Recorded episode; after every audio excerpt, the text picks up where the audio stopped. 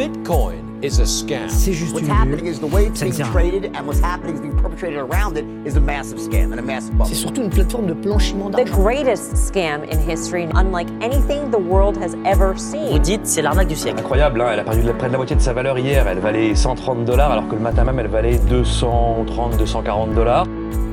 Bonjour à tous, ici Louis de Radio Nakamoto. Cette semaine, j'avais envie de vous parler de l'évolution de Bitcoin, car certains disent que c'est un être vivant, qu'il évolue avec son temps, s'adapte et mûrit. En effet, si Bitcoin a bien grandi depuis 10 ans, il a également quelque peu changé. Pour comprendre ses évolutions les plus récentes, il faut retourner en 2010. À l'époque, Bitcoin est encore fragile et peut craindre une attaque par déni de service. Attaque qui a pour objectif de rendre indisponible un service en le saturant, en l'inondant d'informations pour l'empêcher de fonctionner. En gros, sur Bitcoin, ce serait d'envoyer sur le réseau des milliers, voire des dizaines de milliers de fausses transactions très rapidement pour saturer les nœuds. Ces derniers devront alors passer leur temps à invalider des blocs où les transactions frauduleuses se seraient glissées et à les rejeter les uns après les autres.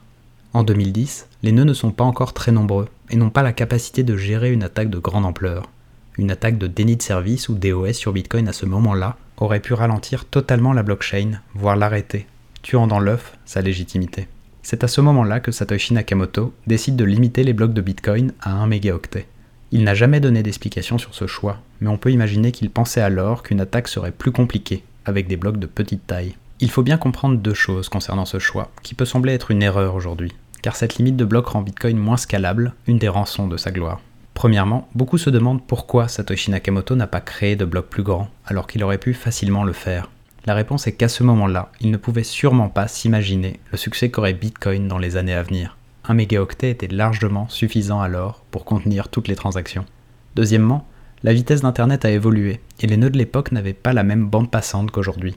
Des blocs de 8 mégaoctets par exemple auraient été très compliqués à gérer. Cette petite modification de Bitcoin semblait sans importance en septembre 2010. Pourtant, ce léger battement d'aile sera à l'origine d'une tempête des années plus tard. En 2015, Bitcoin a considérablement grandi, son prix atteint plusieurs centaines de dollars, et le monde s'est accaparé ce nouveau mot et cette nouvelle technologie, la blockchain. Ce succès entraîne un ralentissement du réseau Bitcoin. Les adeptes de la première heure avaient pris l'habitude de transactions quasiment instantanées. Ce n'est plus le cas. Au sein de la communauté, un débat commence à enfler, celui de la scalabilité. La scalabilité, c'est la capacité d'un réseau à s'adapter à sa montée en charge pour rester performant, peu importe la demande. Or, les transactions du réseau Bitcoin augmentent fortement et la limite de taille de ces blocs ne lui permet plus d'être aussi rapide qu'avant. Pour résumer, 10 minutes séparent chaque bloc, qui ne peuvent pas dépasser 1 mégaoctet sous peine d'être refusés par les nœuds du réseau. Il y a donc un nombre limité de transactions qui peuvent être validées toutes les 10 minutes. Si ce nombre est dépassé, les transactions seront mises en attente et devront espérer être inclus dans le bloc suivant. Avec un réseau saturé de transactions, leur temps de validation peut prendre parfois des heures, voire plusieurs jours.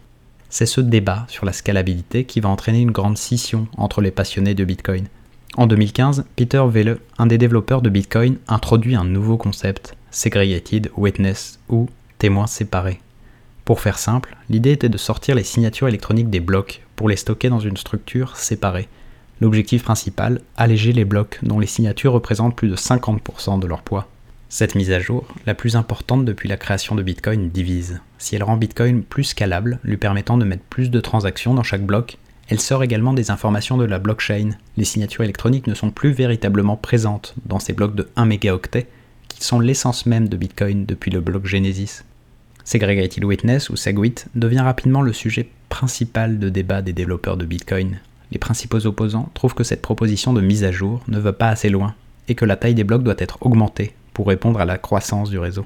Le débat va durer jusqu'en 2017. En mai, plusieurs acteurs majeurs du milieu, dont les responsables de Bitcoin.com ou du géant du minage Bitmain, se retrouvent à New York. Ombre au tableau, ils décident d'exclure de cette réunion les développeurs historiques de Bitcoin, symbole de l'opposition entre les deux camps qui atteint son paroxysme à ce moment-là.